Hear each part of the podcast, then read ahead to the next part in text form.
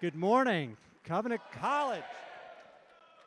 It's my privilege to introduce today's chapel speaker, but first, two announcements. Tomorrow, 11 a.m.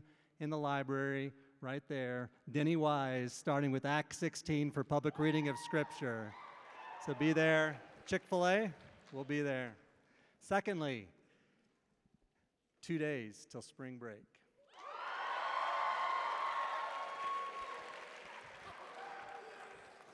I was praying for you this morning, and I wanted to share what I was praying. I'm praying that you have a restful, a rejuvenating break. I'm also praying that you have a wise spring break.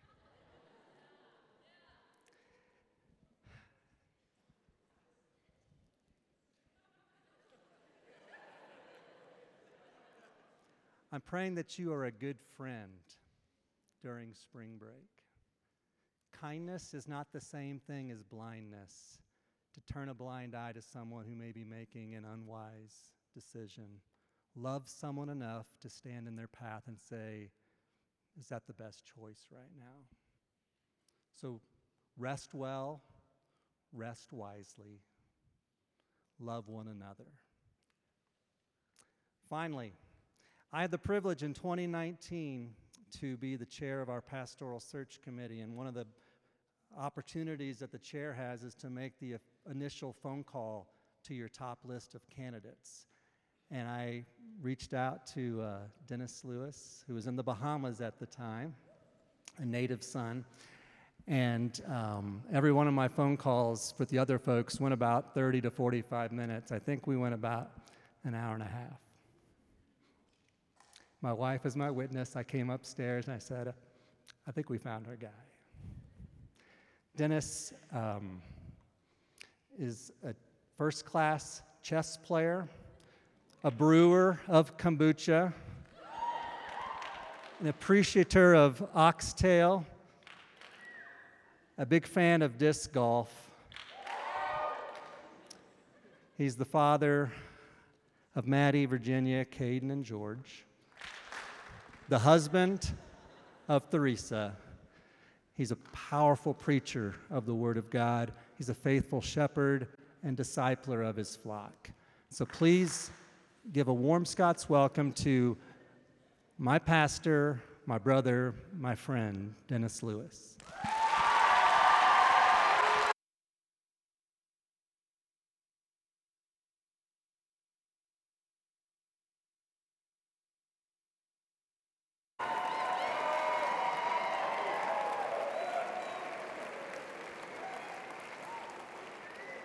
Man. Man. You know, like when somebody's introducing you, you, you hear the words and you're like, yeah, I think that's me, but it doesn't feel like me at times. I, I could go on and on about how privileged it is for me to be here. We pray for you all often. We love our college students. It's amazing for me to be here with you today.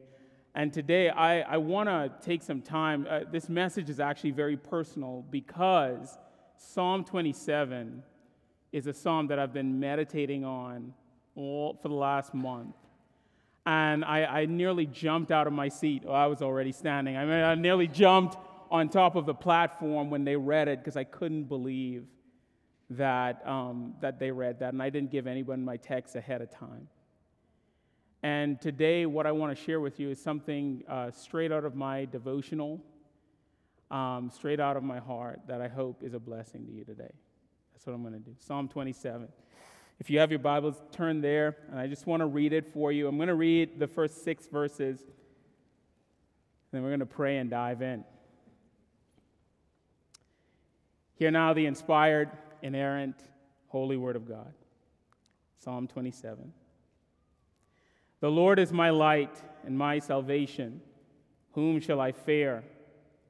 The Lord is the stronghold of my life. Of whom shall I be afraid?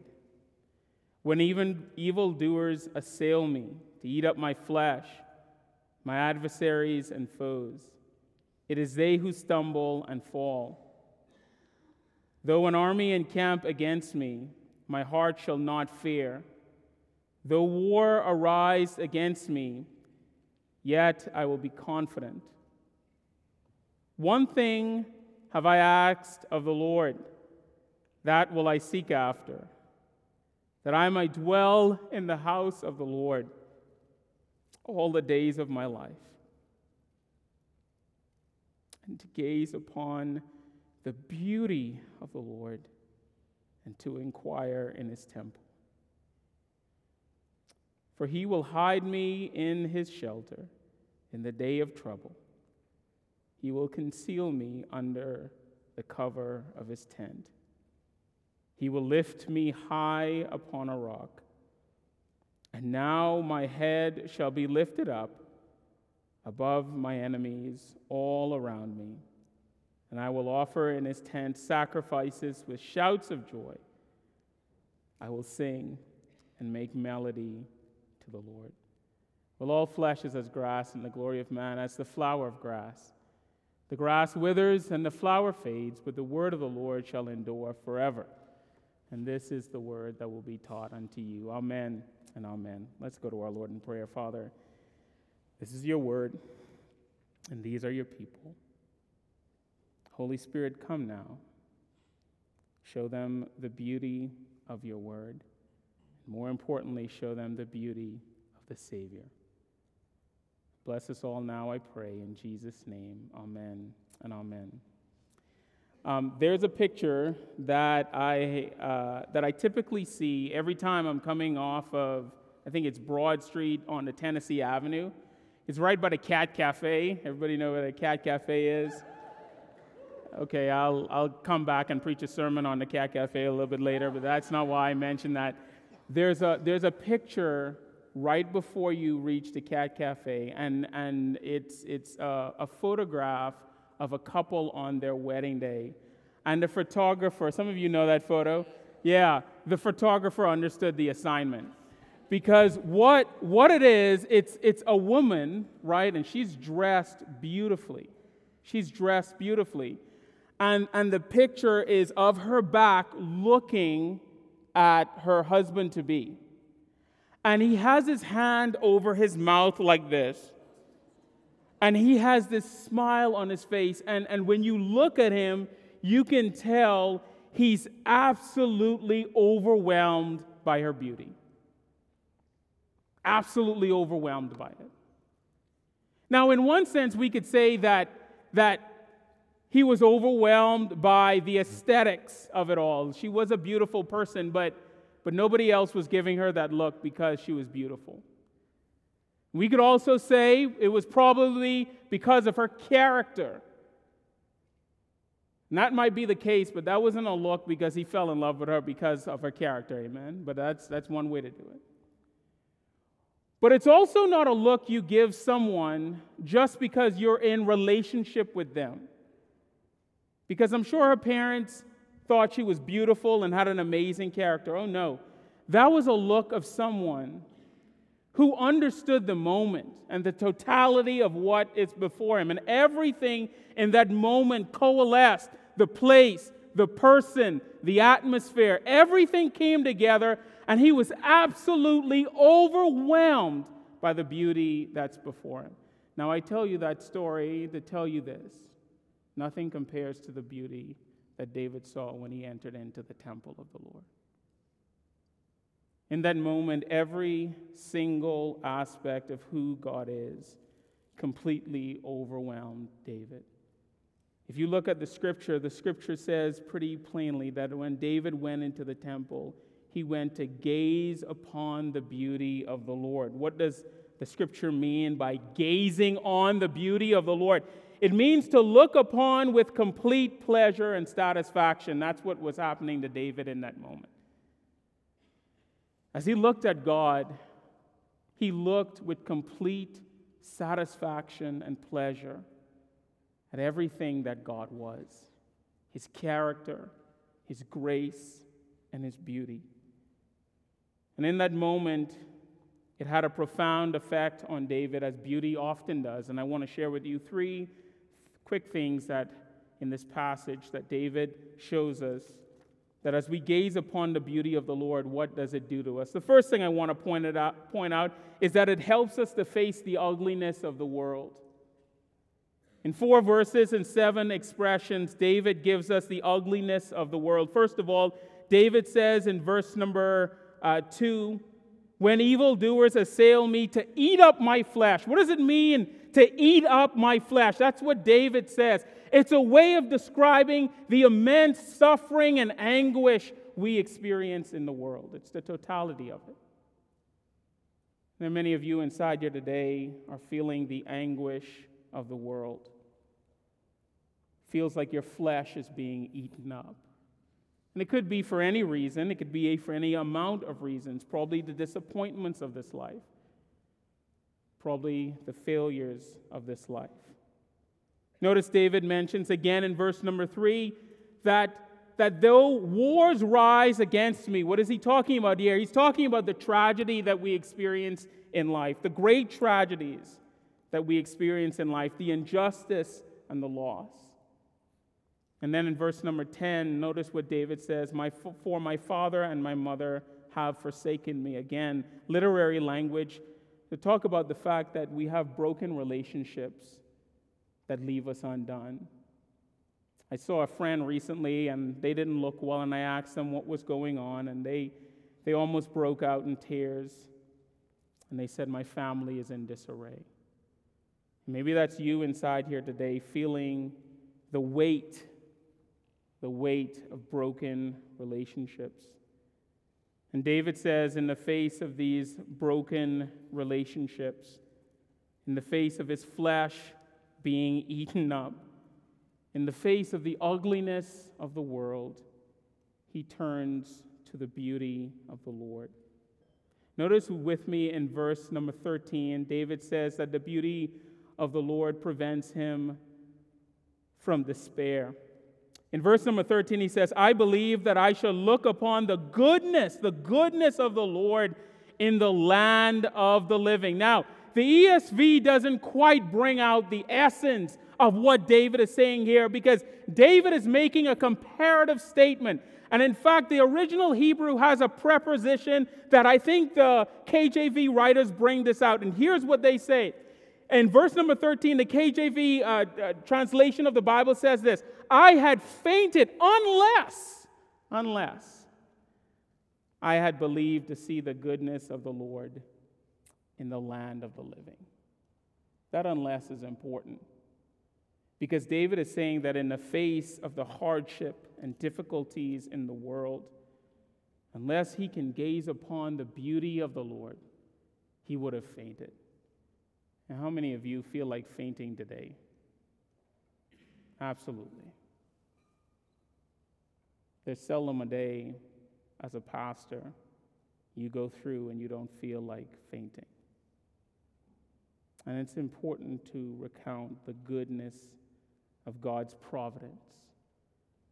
The word good here is the word is the Hebrew word tov, and it means to, to look upon the ways in which God's hand of providence is in each and every one of our lives. Do you know what providence is?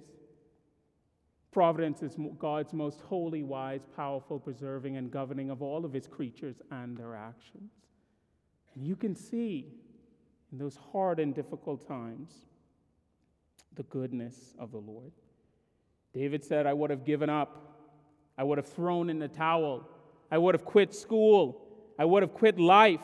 I probably would have taken my own life unless I had seen the goodness of the Lord in the land of the living. What a tremendous statement. Next, I want you to see how the beauty of the Lord calms the fears in David's heart. Notice at the beginning of this passage, David says, The Lord is my light and my salvation. Whom shall I fear?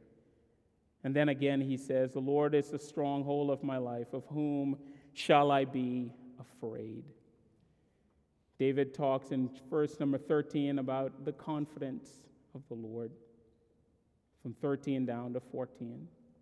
And I think it's interesting and quite remarkable, honestly, that David is saying here, in a very honest, transparent, and vulnerable way, that he is operating from a place of fear.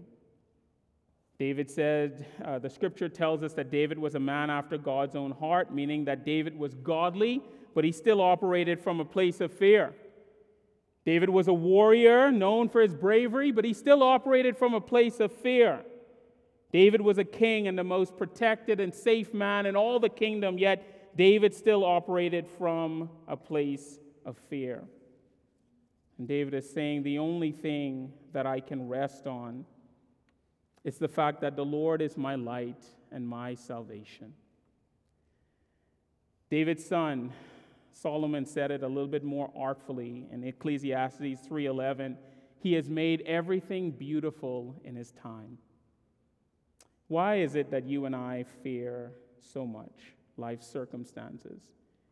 It's because we don't think that God is going to work them out in a way that is beautiful and right. And Solomon says that he will make everything beautiful in his time.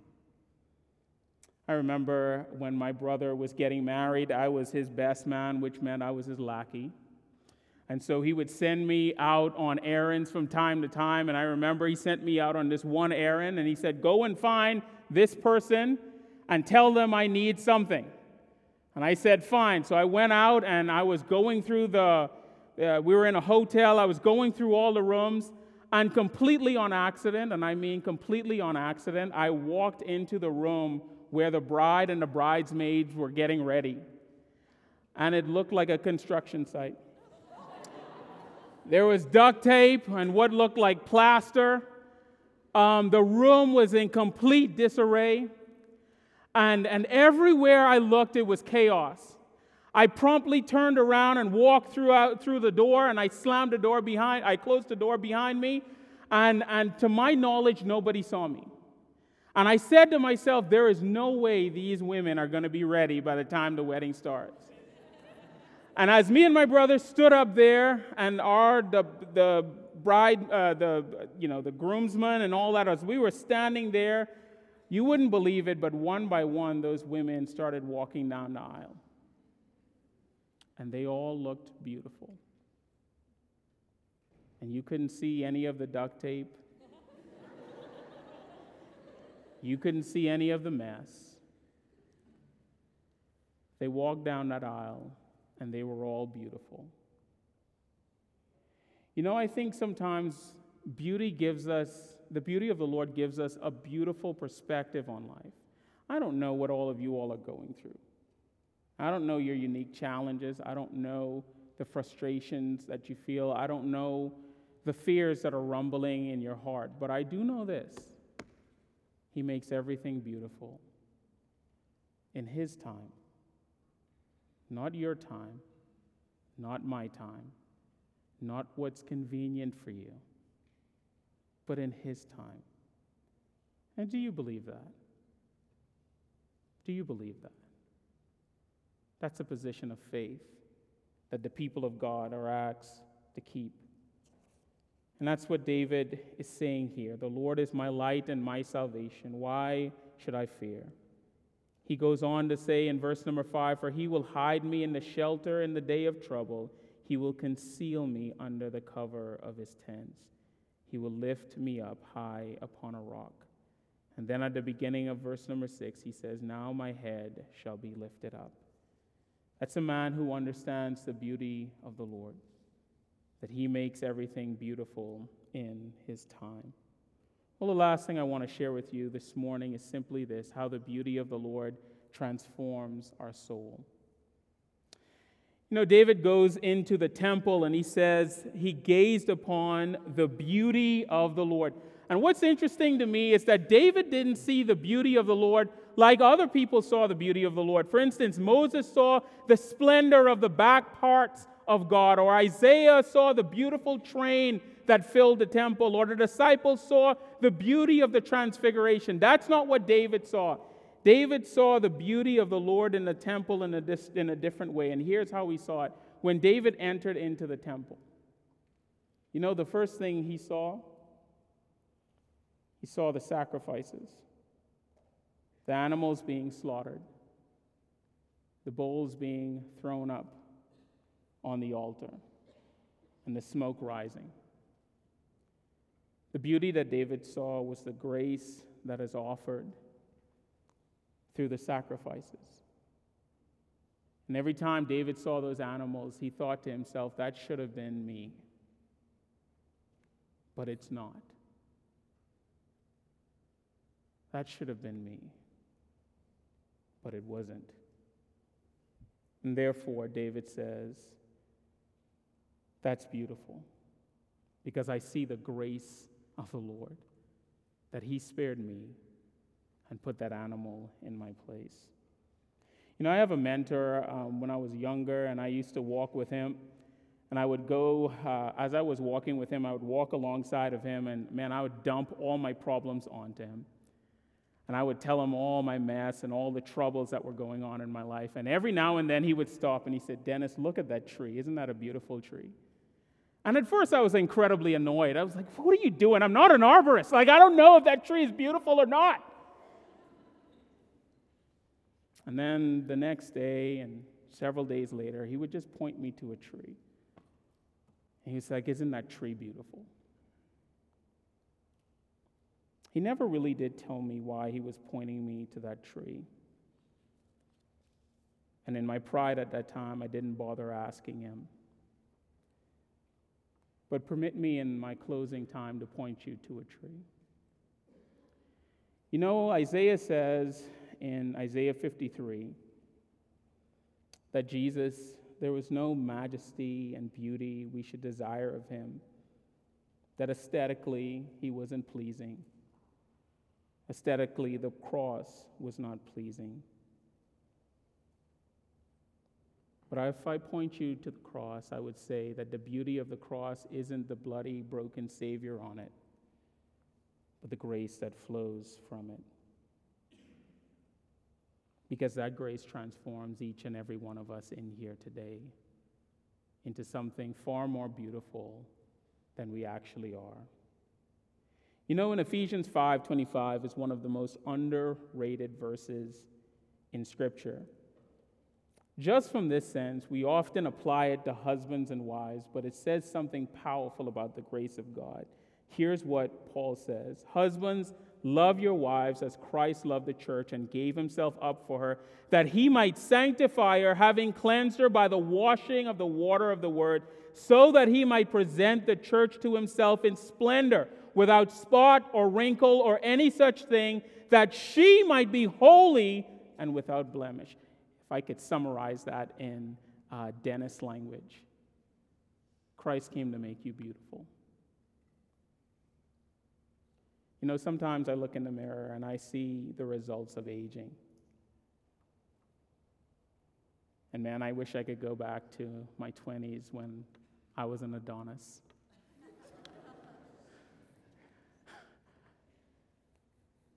but man, my wife is a good cook. I'm not going back there.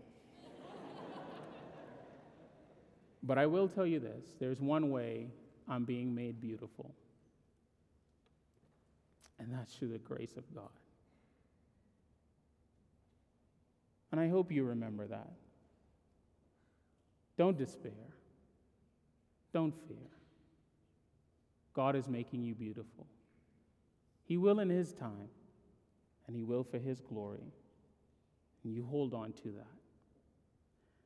Father, I thank you so much for your goodness and grace. as David says in this passage. Help us to gaze upon the beauty of the Lord and help us to inquire in his temple. I pray for each and every student here today. May they seek to see the face of Christ, the one who has promised to present us beautiful before the throne of grace. In Jesus' precious holy name, amen and amen.